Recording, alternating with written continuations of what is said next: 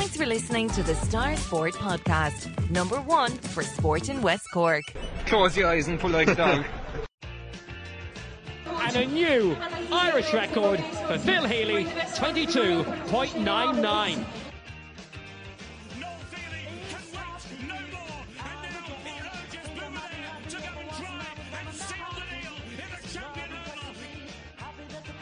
Christy Cooney hands over the Sam Maguire Cup to Graham Canty, Cork All Ireland champions for the seventh time ever. Hello and welcome to episode 34 of the Star Sport Podcast. My name is Jack McCarran of the Southern Star, and I'm joined, as always, by Star Sport editor Kieran McCarthy. Following a weekend when Irish tears flowed in Shizuoka, newspaper headlines read Schmidt happens on Sunday morning, and the entire nation wondered why Johnny Sexton was watching from the stands. We'll be switching our focus to the lo- local rugby scene following wins for Skibbereen and Clonakilty in the Munster Junior League last weekend. We'll also chat to West Cork Ladies football manager Brian McCarthy ahead of Saturday's county final clash with six in a row chasing Mourneabbey at CIT. And as I mentioned, we're going to kick off today's show with the oval ball, and in a few minutes we'll chat to Skibbereen coach Denis McCarthy following their season opener on Sunday. But Kieran, we have to start with Ireland's loss to Japan on Saturday morning at the Rugby World Cup. Firstly, did you watch the game? Yeah, I watched it, yeah. And I thought the first 20 minutes were actually quite encouraging. You know, Ireland ran in those two tries, and I know people have said after that they looked like fortunate tries, but they weren't. I thought they were really well worked tries, and I thought Ireland were playing some good rugby in, in those first 20 minutes. But then the wheels really seemed to fall off the wagon there, kind of. Um, I know people are saying they kind of turned in that scrum jack, you know, just before half time. Japan won a scrum and Ireland gave away a penalty. You could see Japan really celebrating that, and maybe there was a switch in, in momentum there. But Ireland never got going after the first quarter. It was um, they were outplayed, they were outmuscled, outfought, outtaught. It was it was pretty depressing by the end. I'll be honest with you. Uh, the pre-match handicap spread was 21 points, Mm-hmm. so that really tells you what the what the predictions were going into this game. Like Ireland were factored to be 21 points better than Japan, and so that's like an extremely large uh-huh. margin. Like that's kind of like uh, Ireland versus San Marino. If it was soccer, there might be a five or six goal spread. That's how bad Japan were considered. Now I know Japan aren't actually mm-hmm. a 21 point worse off team. But before the game, that's what we were saying. And the way the Irish fans, and I include, I include myself in that, mm-hmm. and the pundits, and the way people spoke following their win over Scotland last week, there was an element of Ireland might win this World Cup. I think we got a bit carried away now. Kind of. I don't want to give the hindsight now, but it looks like kind of. But I, I did Yeah. hear some some people who I would respect their rugby opinions did say, let's take a second here. Mm-hmm. Scotland are SH1T. Yeah. and we just beat them. But don't get too carried away. The Japanese in their home turf are going to be a tougher proposition. But still, they were six to one underdog. The Japanese six to one. So can you and can you imagine? We'll just uh, use the Irish soccer team as a comparison for the for the sake of argument. Can you imagine at the Soccer World Cup if the Irish soccer team were going into a game against a six to one Yeah. underdog? So say uh, if we go back to the 2002 World Cup, Saudi Arabia were probably Mm. in the realm of a six to one underdog. Ireland managed to beat them three 0 on that occasion. But can you imagine the out the outcrying of anger if the Irish soccer team lost to a team like Saudi Arabia at a World Cup? There'd be probably a public inquest. They would be left home. T- the Taoiseach may resign. Mm-hmm.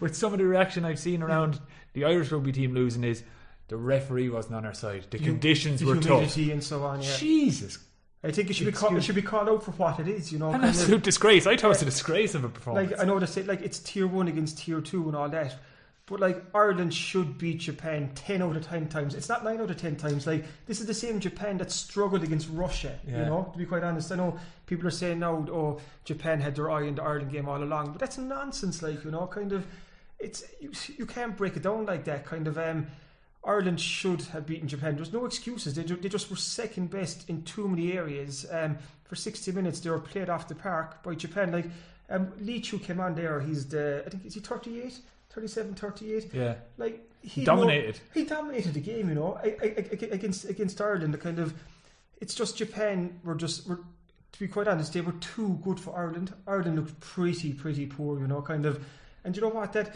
maybe Look, that Scotland game is basic. exception to the rule because if you look at the form so far this year with the defeats, like in the Six Nations to England and Wales, and then that hockey in Ireland got against in Twickenham a couple of weeks ago, maybe that's truer form Yeah. that we should have been looking at. Maybe, like you said, there, Scotland aren't the greatest team in the world, though they have bounced back to beat Samoa 34 0 with a bonus point win, which in a way could help Ireland, I think, now because the last group game will be Ireland, will be um, Scotland against Japan, and you're hoping Ireland will beat Russia and Samoa. They should. Yeah.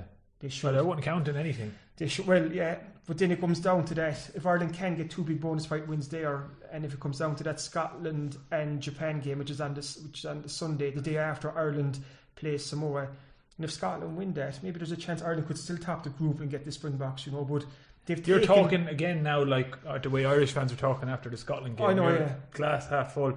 I'm generally a glass half full person myself, but based on Saturday's performance, I can only look pessimistically on it. And I just wanted to say, like, there's a reason bookmakers, you never see a bookmaker cycling a bicycle. They're usually driving big fancy Mm. cars. It's because generally they get their predictions right. So for them to have Japan as 6 to 1 underdogs and 21 point underdogs, like, there's a reason for that. It's because Ireland Mm. probably are should should be winning that game comfortably. I think what we know as well, Jack, Ireland will become home after the quarterfinals if we get that far. Kind of this Irish team and what we've seen so far, and judging by their last game, which is probably, uh, I suppose, as, as close an indicator as we have at the moment, there's not a hope that they could beat New Zealand or or the Springboks. Maybe this excerpt now will be played back in a couple of weeks' time, and I, I'll have egg in my face. But after Hopefully, what, hopefully. hopefully, hopefully, after after what we saw, I know we we get Johnny Sexton back, but.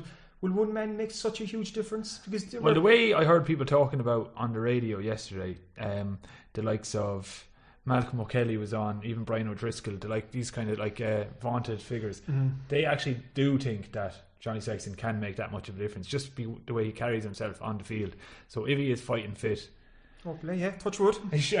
they said he was fit for the Japan game, but they arrested him for some strange reason. But just uh, before we move on from this, just uh, West Cork resident writing in yesterday's Sunday Independent, Eamonn Sweeney, I thought had a few funny lines describing Ireland's performance. He was scathing in his analysis. We we might seem like we're being harsh, but if you want some scathing analysis, read Eamonn Sweeney. But he described the look on Joe Schmidt's face when it looked all but over, of the look of a man who had just found out that his Anglo shares weren't weren't what he thought they were in the days Yeah. following the global recession of uh, of a decade ago. So uh, that's the kind of a look Joe had on his face. So I wonder how he's feeling now, two days later. But anyway, um, we'll leave the Irish Shizuoka massacre there for now. The Shizuoka's stunner. The Shizuoka Shizuoka shock, shock, yeah. The the the shaka in Shizuoka. Ah, there we go. Yeah, that's the one. That's that's going to stick that one.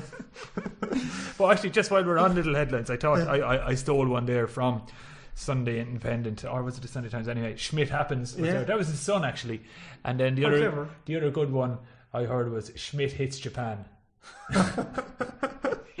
Which I liked, possibly from the Sun as well. So big shout out to the Sun sub editors. Uh, anyway, we'll leave that there as I mentioned, and we're going to talk to Denis McCarthy now. Skibbereen Rugby Club got their season off to a winning start on Sunday with a hard fought 19 18 win over St. Senan's in the Munster Junior League Division 1.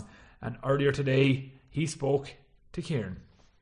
Uh, we're delighted to be joined by Skibb Rugby coach Denis McCarthy. Um, Denis, you got off to a good start in the Munster Junior League Division 1 on Sunday, a home win against St. Senan's. Can you tell us a small bit about it? Uh, yeah, no, it was um, a, good win. Um, good, uh, good way to start the season, and um, you know the, the the home record is, is very important to us. So good start like that. They were um, they were a big big physical team, so they they um, they posed a big, a big challenge to us. But um, we we you know have a fairly quick, lively team, so we uh, we won out in the end, uh, scoring the last few minutes to to turn it in our favour. So a good start. Oh, great stuff. Um, you're going to mention there the kind of home form. I suppose how important was it to kind of kick off the season with a home win, and how important Denis too is is is is, is that home form for the season because you really want to make that home advantage count. Yeah, uh, very important. Um, we kind of we'd be very proud of our home form every season, um, and you know we- we're we're a long way from a lot of teams, so we have to use that to our advantage. Um, if you can win your home games, then it it it kind of sets you up well for the season, um, and it's trying to get the consistency then in, in, in, the away form to you know if you if you're safe in the knowledge that you're going well at home, it, it, it, it, you can push on then with the with the away games and try and you know build up the points. What is the kind of hope? And, and try and get up the table. Oh, sorry, Denis. I was going to say, what is the kind of target for the season ahead? Because Skibb finished eight in Division One last year, and are you looking to kind of kind of break that ceiling and kind of head towards the top four? Yeah, I suppose we've we've progressed fairly consistently um, in the last uh, three years. So we would have been um, struggling maybe three, four years ago, fighting relegation. Um, and last year, like I said, we finished um, eighth, kind of fairly safely, safely mid-table. We, we had a good start to the season, and, and um, you know, I suppose the, the, the table doesn't lie. We were a bit inconsistent, um, so for this year, we'll be hoping to push on again and try and challenge for the top four, um, and maybe try and get into the All Ireland Cup for next year. Um, you know that, that's that's that's our target, and, and you know you know if you're up in that top four and things are going well, you never know where to take it. Um, last season with the under 18s was fantastic, winning the All Ireland um, title. Is there many of those lads involved this year, in this?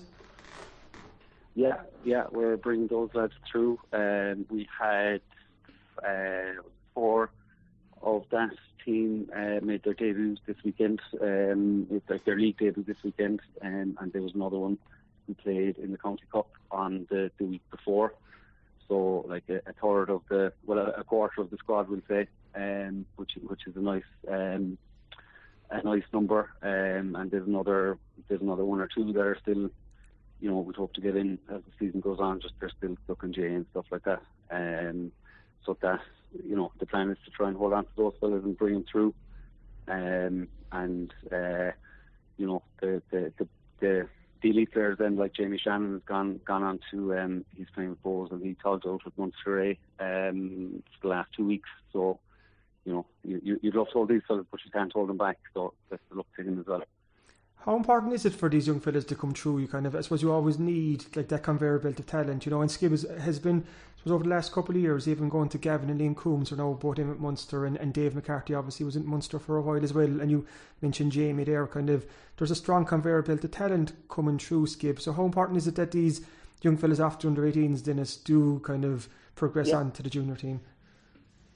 Yeah, uh, hugely important. I mean, that's the the lifeblood of the team. Um, we're you know we're, we're not close to a major urban centre, so we're not going to be picking up fellas from from other clubs. So we really have to have to try and hold on to our own um, and and and bring them through and keep them interested. And it's uh, it's um, it's a phenomenon across all clubs is, is participa- participation rates and you know participation rates dropping off after under 18.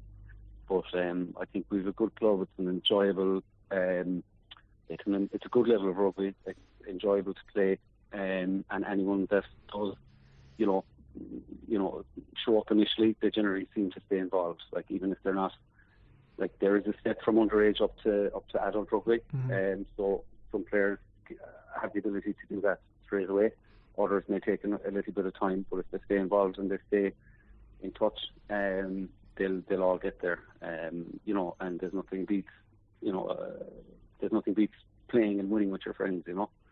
And uh, um, we had, yeah, sorry, we had, uh, I think, at pretty much every level last year, Skibbereen had representation from under 16 development squad, Munster under 18, Munster under 19, uh, Munster A, Munster Senior, and the girls as well. Of course, we were well represented in the, the Munster under 18 girls, and just short maybe a Munster Senior for the girls, but uh, that'll come in time too, of no doubt.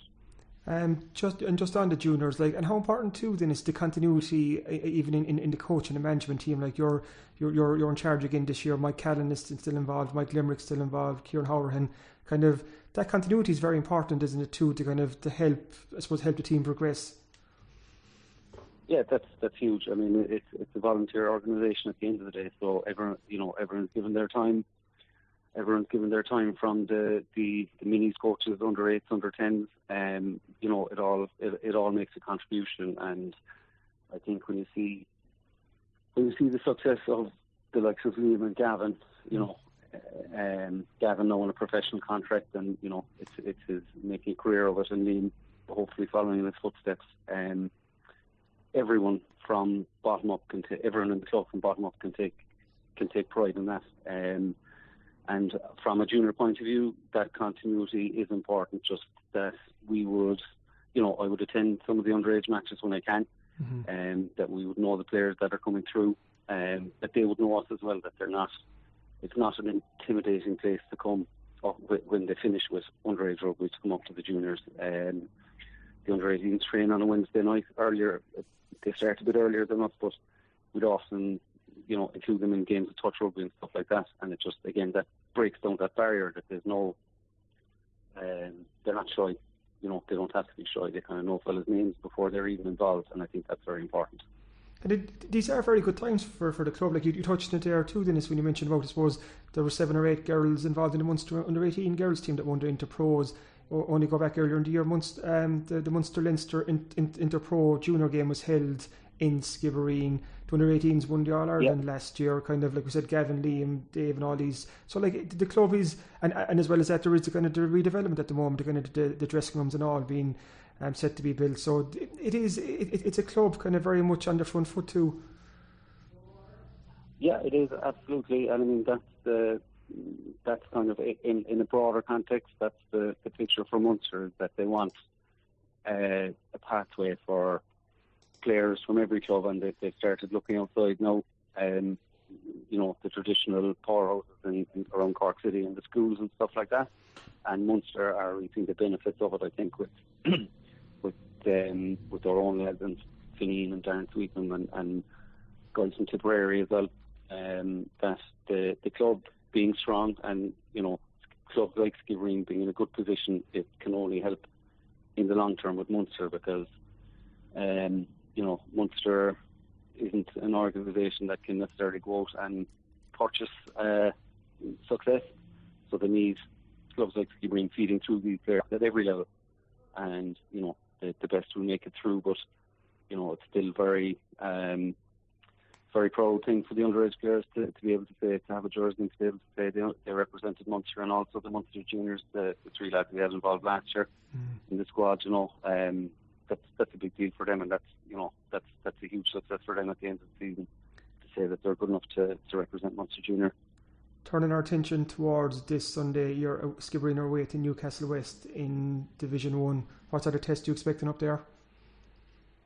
Uh, it'll be tough. It'll be tough. Um, Newcastle West, they're they've been up in the league um, in Division One for the last I don't know, the bones ten years, and you know, last year they were they were pushing Clonmel a lot of the way. Um, they are always a, a fierce challenge, home or away. Um, they generally have a, a good pack, they have a very good backline. Um, you know, it's it's it'll be a big challenge for us. Um, but I would be hopeful that we we will rise to it. Um, it, I suppose in, in, in junior rugby it can be hard to, to plan too much for your next opposition because it can change the, the, the player profile can change from year to year with with players you know moving on and players coming in and out and retirements and stuff like that. But um, I would expect and they, they had a good win down across Avon last week, so I'd expect a fierce challenge up there this weekend. But hopefully we we'll, we'll rise to it and hopefully come out the right side of it.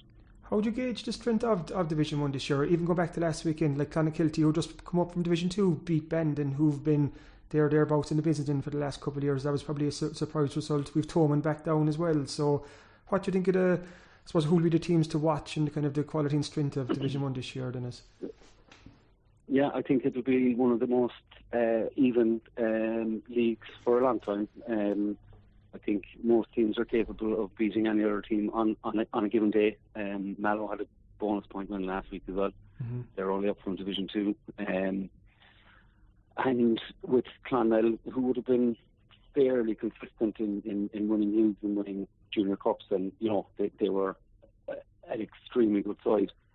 They're gone up senior now, so I think a lot of the clubs that would have been on their coattails see an opportunity now maybe to, to step into that void. Um, but I could see, I could see that uh, come the end of the season there wouldn't be a huge amount covering the the, the from bottom to top. I think it'll be very very even. It'll be very very keenly fought season, and I would think that from top four, you know, from the, eventual champions, top four, and relegation, that it, each of those sections could go down to the last game of the season. And while I have you on, Denis, I have to ask you about the Rugby World Cup. Obviously, there's rugby morning, well, mostly morning and noon at the moment with, the, with all the group games going on. Kind of Ireland shock loss against Japan last weekend, fierce, disappointing. Do you think Ireland can bounce back from that? And what you see is how far can Ireland go in, in, in, in the World Cup? Will it be another kind of quarter final exit, do you think, or can we can, can we rebound from, from, from this setback? Yeah, I um, you'd hope they will rebound. I mean, um, I found the, the one of the most interesting comments was the Japanese coach saying that you know uh, Japan have had a year to prepare for, for their group games, whereas Ireland had six days for Japan realistically. Um, so they they had our number. They they, mm-hmm. they have been playing. they've been training to have a ball in play uh, for 55 minutes, I think, whereas the average in an international game is something like 47 or 8 minutes. So they're and they were used to playing those conditions. So they, they and, and they had Ireland's um, Ireland's tactics and Ireland's game plan kind of they had it off by heart, you know. So credit to them. A lot of people are being critical of Ireland. I think you have to you have to credit Japan. Like they were excellent. They're they're a great team to watch. and like I said, they their homework and their prep done. I don't think it's the end of the road for Ireland. We're still in a very strong position to to progress. Um, they'll need they'll need to win their their last two games with a bonus point to be sure of it. But um, I think they will still go to the quarter final, uh, probably facing the All Blacks. Mm-hmm. Um, and I suppose if, if if you want to win a World Cup, or that's what they're talking about, you you got to beat the best. Um, will they beat the All Blacks? I don't know. Um, I think I think England and Japan have given the rest of the world a bit of a blueprint to how you can get at Ireland. Mm-hmm. Um, but you would hope that maybe that Joe Schmidt has something up his sleeve for for the latter stages that he's trying to keep his, his powder dry for the group, um, and that backfires somewhat this weekend. But you'd hope that Ireland aren't as limited as they appeared on, on Saturday morning because they, they, they appeared to be, you know, plan A and that was it. And when that wasn't work, then we just keep trying plan A. um, and it just it, it just didn't work as a, as as a coach yourself, this, how important, like you said, if plan A doesn't work, how important is it to have have a plan B that you can call on? Like, a, kind of, you kind of need something up your sleeve, like. Sorry, I did. I didn't get all that. Oh, sorry. I, I was saying about um, how important is it to have, like, when you have a plan A, but how important is it too to have a plan B up your sleeve if plan A doesn't work? You know, coming from a from a coaching perspective, um, like your own. Oh, yeah, yeah. I mean, you you from my point of view, you have to because um, you know, uh, you obviously, I would have a philosophy and, and you build that philosophy around the players you have available to you. Um, I think for Skibbereen, we say we, we try and play quite open rugby. Um, it's enjoyable to play and it's enjoyable to watch, but you have to you have to have different options. I mean, if if, if you keep, we we just say Ireland have, have one out runners. If you keep going at that and they're getting chopped every time, you've got to you've got to use that then turn that to your advantage and say okay, the opposition are going to be expecting us to do this, so we do something else. Um, maybe a sleight of hand or, or, or a, a, a trick play or something that, you know, if they get so focused on thinking they know what you're going to do, use that to your advantage then and bring in bring in another option, whether that be, I don't know, there's lots of things you can do, but um, I, I would think a plan B, well, you shouldn't totally change your game plan, but you should have different options available available to you and to the players that they can implement during the game, and that they're com- confident enough to, to make those decisions during the game and, and change it up if they see. Because um, as a coach, it's very hard. You know, you, you can't directly influence the game once it's on, so it has to come through the players. They have to recognise, okay, this isn't working, but we've trained at this and we've also done B, so let's try B now. Brilliant. Brilliant, Denis. Come Thank you so much for that great insight and best of luck against Newcastle West on Sunday. Thanks for listening to the Star Sport Podcast, the only podcast dedicated to all things sport in West Cork. Don't forget to pick up this Thursday's Southern Star newspaper, including our award winning sports section with everything a West Cork sports fan could want. In shops across West Cork and online from anywhere in the world via www.southernstar.ie forward slash e paper. The Southern Star and the Star Sport Podcast. Number one for sport in West Cork. On Saturday evening at quarter past five at CIT, the West Cork ladies return to county final action as they bid to stop Mourneabbey landing their sixth county final in a row in a repeat of last year's final. We're going to hear from West Cork manager Brian McCarthy shortly, but before we do, I'd just like to get your thoughts on the game, Kieran. Can you see a way for the West Cork ladies to overturn the legendary Mourneabbey side? I think they can, Jack. Yeah, I think West Cork have have a very good chance. To be quite honest with you, um, like we said, Mourneabbey are going for the sixth in a row. Like, and they're not only Cork champions, but they're Munster and All Ireland champions too. So they are the best, the best um, team in the country. They're talking to Shane Ronayne this week. He's the Mourneabbey manager. He said that he doesn't think that Mourneabbey will get a tougher test all season long than, than, than West Cork. That's how highly he rates this West Cork team. Um, this West Cork team obviously have they've nine or ten Cork seniors or Cork senior panelists in, in their lineup, so they're a pretty strong team. But it is a divisional side in West Cork against a club team like Mourneabbey. So the club team always has an advantage there. No matter what Mourneabbey might say about West Cork's pick, and they do have a big pick, you still can't kind of substitute. You know, when, when a club team is together, like for years and years, like they've grown up knowing each other, they've won big games, they've lost big games, they know each other inside out. So that does count for something. And we saw that last year when Mourneabbey won the replay after they drew the original game with West Cork. So back to your first question, Jack. Can I see the way that West Cork will win? Yeah, I can, yeah. Áine Terry O'Sullivan is flying at the moment. Um, she got 2 7 in the semi final there against Éire Óg last week, and she's been shooting the lights out all season long. 210 against St. Val's in the opening game. She got six points against Éire Óg in the group stage, so she really is on fire. Um, what West Cork will need, though, they, they need a lot more from the forwards around her. I don't think you can rely too much on Anya Terry because Mourneabbey will have a plan to stop her. So the the, the likes of um, Libby Coppinger, Fiona Keating, Dara Kiley, Emer Kiley, Claire O'Leary, um, these players, they'll all have to chip in with scores. Niamh Cotter as well. She's a she's a big player for West Cork. Um, this West Cork team is strong from back to front, like from Martina O'Brien, the Cork goalkeeper, right up to Fiona Keating, a corner forward. Like you've inter-county experience there. So um, yeah, they, they have a have a really good chance, and I think.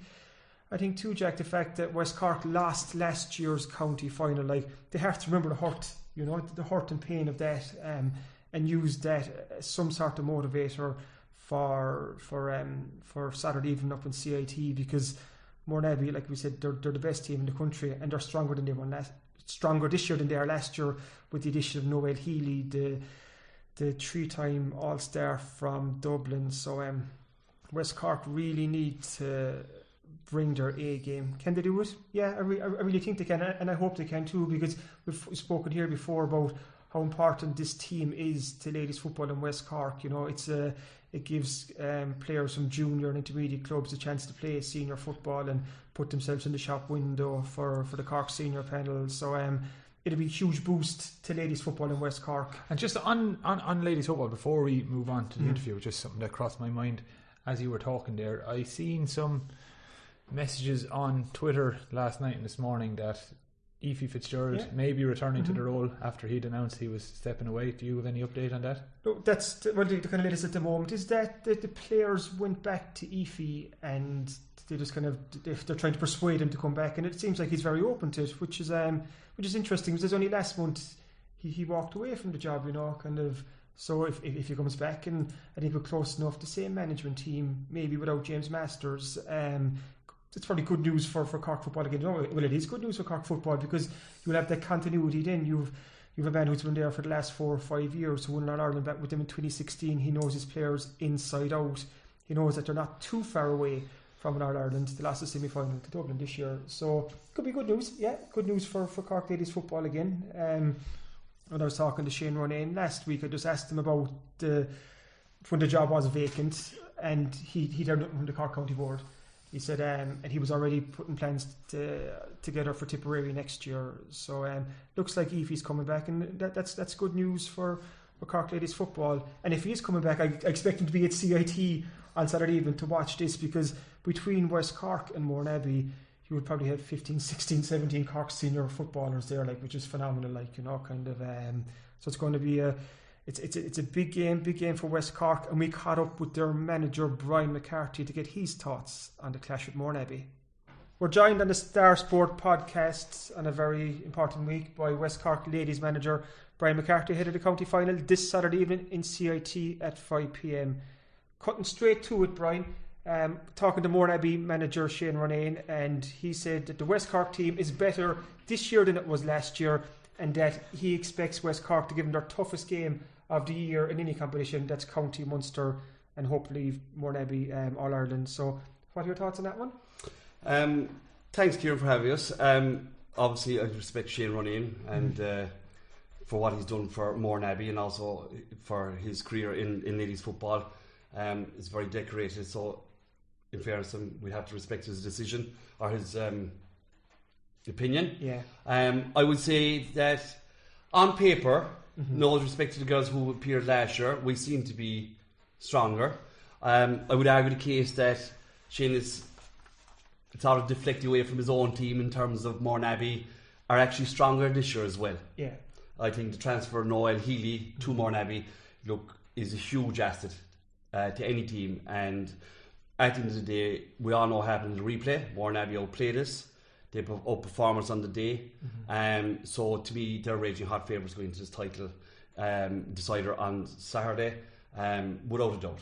Um, I think we all know the advantages of a club versus a division, and they maximised that last year. I think Mourneabbey with the likes of Ciara, Breed, um, Roisin, Duran, Laura Fitz, Ellie Jack, Mauro, Callan, Imramini. Yeah. Like there's a list of inter-county players at either minor or senior level. So look, it's it's 50-50 on the day. We respect Mourneabbey. We've always had. We would like to think that Morn- Mourneabbey respect what we've done to try to challenge them. I think at the end of the day, maybe last year's game in the county final, uh, first one actually brought Mourneabbey on quite a bit. It was probably the hardest game throughout the All Ireland series. And uh, we know that going up the next day, we're in for a ferocious battle. But we're looking forward to it because we know that um, we have girls who will be able to challenge Mourneabbey. And that's what we're there for.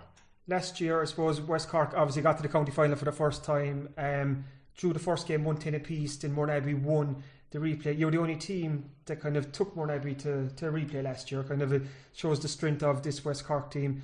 But it's always come back to, to, to Shane's point. You kind of kind of touched on it there. West Cork do seem stronger this year, Brian. I suppose look at looking at the two Coidies, Emer and Dara. They, they have a season of intercounty senior under their belt. Laura Mahoney from Skibbereen played a good bit for Cork in the league. Um, even Niamh Cotter back for the full season this year. She only came back from Canada last year. Um, the Bantry girls are obviously in there. You have a double All Star and Emma Spillane. Um, so it's quite a strong squad you have there this year. It's a great squad. I think um, you've named the girls that are there as well. And look, they're, we say the decorated girls. I suppose we've a lot of new girls who've come in this year from other clubs like Tadhg MacCarthaigh and a couple more from St. Colum's. And, and you have other, girls from uh, Bear as well who weren't involved in the squad in previous years. And I suppose, look, at the end of the day, you look at the final from last year, we're missing Mara O'Brien, we're missing Áine Hayes, and that experience alone of those two girls alone is huge, huge loss. So we've had to do a bit of rebuilding this year. Yeah. And we've looked at it. We've asked girls to play eh, slightly, different positions this year and to slightly experiment with them in terms of tactics, in terms of different positions, but yet always trying to be on the front foot. Front foot. Um, it's worked so far. Um, I still go back to Mourneabbey. I still think, um, as much as our girls are really good, we just need our girls to perform on the day. And look, Mourneabbey are training three, four nights a week. Like they have a strength and conditioning course. They have all this going on for them, and, and rightly so. And that's why they're all Ireland champions. Yeah. Us, on the other hand, we still have to battle, try and get girls together. We work with the clubs as much as we possibly can. Dohenys, St. Colum's, Castlehaven, just to name a few, are still in their division, uh, in their championships. So trying to get girls together to train and to work as a unit still is the stumbling block for us. But we're getting there. We are getting there. There's no question about it. I think the experience of, we said, like of Emma Spillane has helped quite a bit. Yeah. Niamh Cotter being back, yes, absolutely. Um, I suppose it'd be great if Cork were still involved up to the All Ireland series, um, but they're not. So we've been able to get these girls slightly more often than, than we normally would. But I have to say we're, we're looking forward to the to the final, no question about that. I think the atmosphere after the Aero game said it to me that they really are up for it. Um, we're going to have some training sessions together between here and the final, obviously. And um, I think the last year we went up not knowing what to expect from us. Yeah. Um, this year we're a bit more experienced, um, particularly the younger girls. And I know you mentioned like the two Kylies and Laura, who are still 19 years of age. Claire Going on O'Shea 20. even, Claire. Claire O'Shea Yeah. even, 20 Yeah. years of age. So Mourneabbey still have been in the last five finals. They're five-time, or, or uh, sorry, five-time county champions. Yeah. That has to count for something. Mm-hmm. At the end of the day, it's in black and white. West Cork have won nothing mm-hmm. yet, and I emphasise yet. Mm-hmm. We're not going up there for a good day out. We're going up there to win. Um, looking at you mentioned the Aero game there. That was the semi final last week. West Cork won 3 13 to 1 7 in Cladove. Áine Terry take the headlines because she got 2 7, but it seems it, it, it was a pretty good performance. Um, Áine's your top scorer this year, Brian. Is Are you too dependent on her for scores? Because I was looking back over another game um, when you beat St. Val's and Áine got 2 10 that game. So she's obviously top class. You know, she's a Cork forward for a reason. But she seems to be getting the bulk of the scores this year when she's playing. Is there any concern that too much goes through her? Or? I would say, yeah, and the simple answer to that is yes. You don't want one forward, obviously, scoring all the, the, the, scores for your team. Yeah. I would say, however, in fairness to Áine, I think we've seen a change in Áine this year. We've asked her to do um, other things, and she has. We like Áine, Martina. Um, you have Niamh Cotter, you have Melissa Duggan would be the leaders within the group, really, as such. Yeah. Um, Áine obviously is a forward. She's one of the leaders of the forward, along with Libby Coppinger. Um, but I would say that the others are the likes of Fiona Keating. There is starting to come in with scores. Dara, Emer Kiley, um, Libby Coppinger. Now the last day against Aero, I thought had a great game, and and sometimes girls need a challenge. And we, I challenged Libby to get X amount of scores the last day, and she got fifty percent of that, which Yeah. we're happy enough with. Now she needs to drive on and get even more scores, and, and just be confident. And look, when you look again at what we have forward line, and you look at the opposition forward line the next day, like you mentioned, Ciara, Darren, Laura Fitz, Ellie Jack, Noëlle Healy, Breed Sullivan, just to name a few. Now that's a six against our six forwards. Like if if it's an open game of football, it's going to be a huge spectacle for supporters the next day. I think Mourneabbey and ourselves will look at it and we'll have to come up with that we we want this opposition to stop scoring, they want us to stop scoring as well. So it'll be an interesting game from that side of things. I know a lot of people make the point, oh, West Cork have nine or ten Cork seniors, but like you mentioned there, that Mourneabbey attack. Noëlle Healy was a three, three or four time All Star. She was a 2017 Footballer of the Year. She's been a part of the Dublin team that's won the three in a row, obviously for the last three years. She only came on as a sub in the, the, the semi final against St. Val's, and Mourneabbey still put up 4 14. I think Devon got 2 6 that day, Ciara could have got 2 3. Like, they have talent to burn, and like, they, they, they can score for fun there. So, like there's an onus on the West Cork attack to try and hold this Mourneabbey attack because, like you said earlier, they're all Ireland champions for a reason, and they'll be favourites too on Saturday for a reason. Without a doubt. Without a doubt. Um, as much as Shane would probably go against that that opinion, I think at the end of the day, if you put it down in black and white, uh, five-time county champions, All Ireland champions against a team who at the end of the day have reached one county final, and that's what it comes down to. And you can look at the talent on both sides, and there is, I acknowledge, there's great talent on both sides.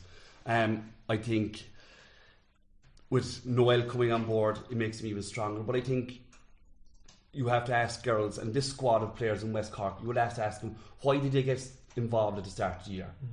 Because they want to come up against the best. They want to challenge themselves against the best. And with a bit of luck, they want to beat the best. And at the end of the day here, Mourneabbey are the best. But there's nothing better than put yourself up against the best and come out victorious on the other side. We totally respect Mourneabbey for what they've done for Cork Ladies football and fully endorse what they have done. Mm-hmm. However, as I say, we're there to go up on, on Saturday and we're there to go and try and win it against the best team that are out there at the moment. And we're under no illusions, but we're quietly confident. As as a manager, can you use that hurt and pain and tears you could say after losing the final replay last year? Can you use that this year as a motivation to the girls to say, look how you felt in those moments after Mourneabbey won. You, you saw Mourneabbey celebrate the five in a row. You don't want that to happen again. Can you use? Can you take much from last year's final with them final defeat as Yeah, I think I'll put it this way. I, I suppose um, when you lose any final for your club or your division or your county, Mm-hmm. there's always hurt at it. I look at our Cork girls and they're hurting after the Cork defeat to Dublin. Yeah. And they really are. So there's a driving force behind that. I think in this day and age, you can use it as extra motivation, but if you're not motivated for a county final, and if you need that extra motivation, then there's something amiss. I don't think we need it. I think they know what the prize is at the end of the day. And I think the girls are hungry enough to go after it and really, really challenge and put up a really good performance on the day. Um, it'll be interesting. I think it'll be a great game. We're certainly looking for all of West Cork to come out and support us because I think the, I'll go back to the first day in, in CIT the last day. I thought the West Cork support was phenomenal and drove us on. We were really under pressure and we're looking for that again this year for the West Cork supporters to come out. I suppose extra motivation. I suppose we've had a lot of obstacles put us in front of us this year, Yeah. even from the start. And I think that's created a bit of um, a siege mentality within the group that West Cork are here to stay long term, to help girls perform at senior level.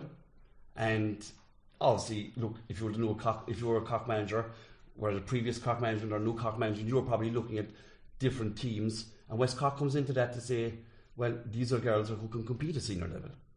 So there's benefits to everybody.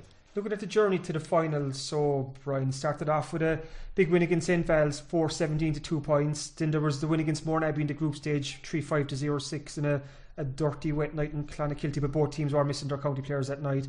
Then the group stage win against Éire Óg, 114 to 110 before you beat Éire Óg again in the semi final. What was the most pleasing performance of those four for you and why? Um, they're all good in their own respects. I suppose the first one against St. Val's, we we came together and look. I think, in fairness, I think that's a very misleading scoreline. I think St. Val's didn't perform on the night. Yeah. I think it's one of those ones, a freak result where not only St. Val's would really challenge us, and I just think we got on top early. And look, it was one of those where we just drove on. Um, in terms of the, the one in Clonakilty, which was one probably one of the most horrible nights I've ever come across for football, and the night of the two pitches and the floodlights. Yeah.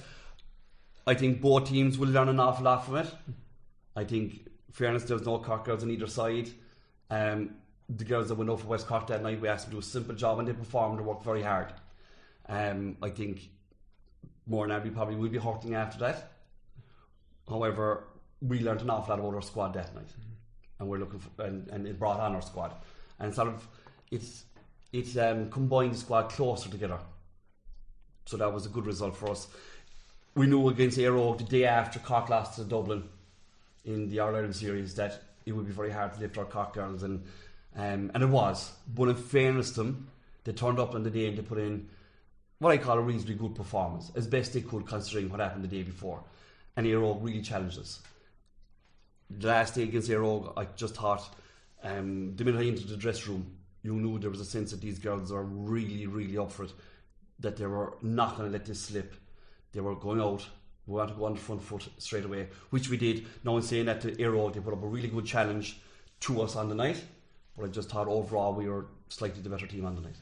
You've actually preempted one of my final questions, Brian. I was going to say for for football fans in West Cork, um, not just ladies football fans, get to CIT this this Saturday night at five o'clock for this county final because you've some of the, the best footballers. You, you have the best footballers in, in in the county playing, like from Martina O'Brien to Ciara O'Sullivan, from from Dirren to Melissa Duggan, like Niamh Cotter.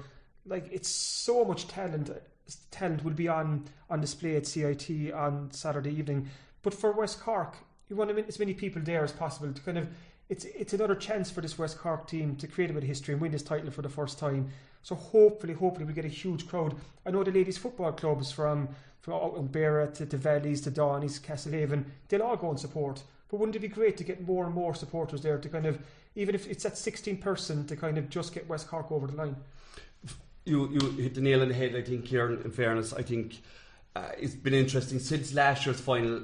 The amount of people who would be, I suppose, um, not associated with ladies football, but more um, male football, have come up and said, "Well done." And encouraged us to drive on this year. And I think even talking to people on the ground, they're looking forward to going to see the ladies football final because West Cork are in it. So yes, we're asking everybody, anybody, to come along and cheer us on on the day because there's no question about it. we are going to be under pressure. We know that. And when we're under pressure, we need the crowd to come behind us and work with us, like they did in the final last year, and to drive us on.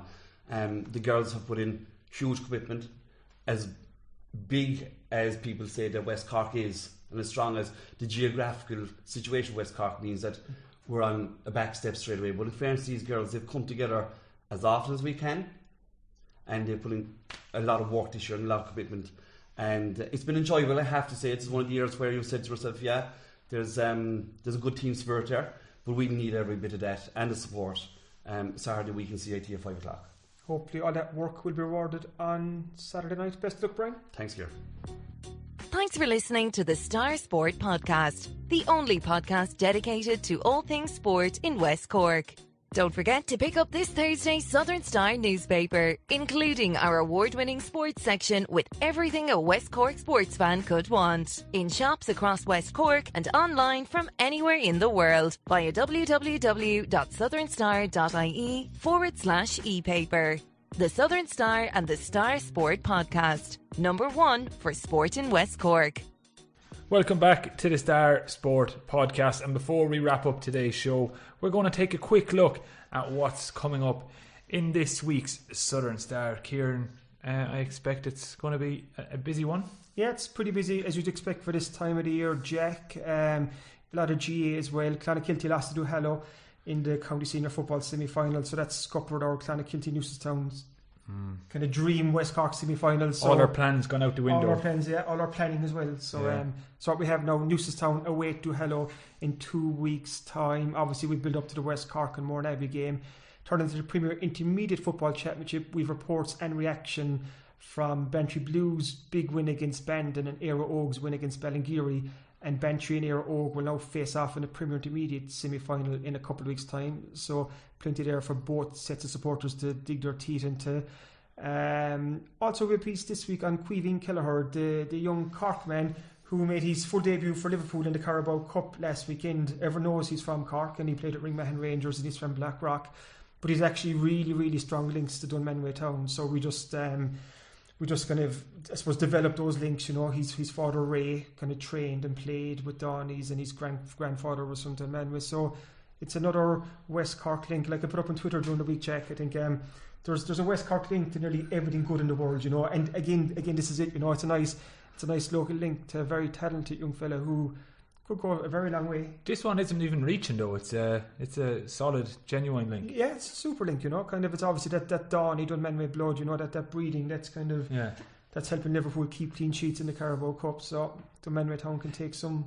And uh, Klopp couldn't have been more effusive in his praise of him after Yeah. the game. Mm-hmm. Everyone seems to be kind of really kind of giving this fella like the big thumbs up. Like he's been called an Big time, isn't he? Yeah, kind Yeah, of. it's unusual for a young goalkeeper to be getting the kind of uh, Clough called him an outstanding talent before. I was reading some piece about him and stuff, and then he's obviously the Ireland under twenty one goalkeeper. then in his post game comments, he was saying how uh, this guy, you know, he was like, yeah, this guy, you know, he's basically like, well, it is. You yeah, know, I know. of, yeah. But he, he does like he, he hasn't come out speaking about uh, uh, Adrian, his Mm-hmm. Yeah. uh, second choice, and that. instance. He just says about Adrian, yes, he's a solid goalkeeper, Mm-hmm. But uh, for Caoimhín, he's given him the full That's brilliant. Great to see. Klopp treatment. Great to see. And you know what? It's an, he's another young Irish footballer who's kind of starting to make waves. And there's a I know there's pessimism at the moment, but there's there's a couple of like the Troy Parrotts and Connolly and a couple of more of these young fellas coming through. So kind of encouraging. Well, it is encouraging. Well, a a double whammy of encouragement because um, our dear leader Jesus. has stepped away, and uh, now we've got a bunch of young, exciting talent coming through. So Mm-hmm. long may it continue. Yeah. Um, talking of exciting soccer talent, we have an interview with Denzel Fernandez of Drimoleague, who helped Shelbourne win promotion to the Premier Division. So we caught up with Denzel. Um, he's actually back home in in um, in Drimoleague for the next couple of weeks, and he's back working in the bakery in SuperValu in Dunmanway, which is um, so from winning the winning the league title with um, the first division league title with Shels, he's now back working in the bakery. Some But scenes in Tolka Park when Ah, they unreal. when were promoted. Surely we can get him on at some stage. Oh, hundred percent. We will have we have to get Denzel in here. Kind of. Um, he's only back for a couple of weeks. He's moving back up to Dublin back in January for this kind of this was the start of pre-season, and he's getting a job up there as well. So he's just he probably enjoyed his couple of weeks at home before and moving. Congratulations to Yeah, him. moving back to the capital. So um, yeah, so plenty in this week's Star. So again, thanks for listening to this week's Star Sport podcast. We'll be back at the same time next week. So if you enjoy these shows, please make sure to rate, review, and subscribe on iTunes, Spotify, YouTube, Acast, Stitcher, or wherever else you listen to the show. Thanks for listening to the Star Sport Podcast, number one for sport in West Cork.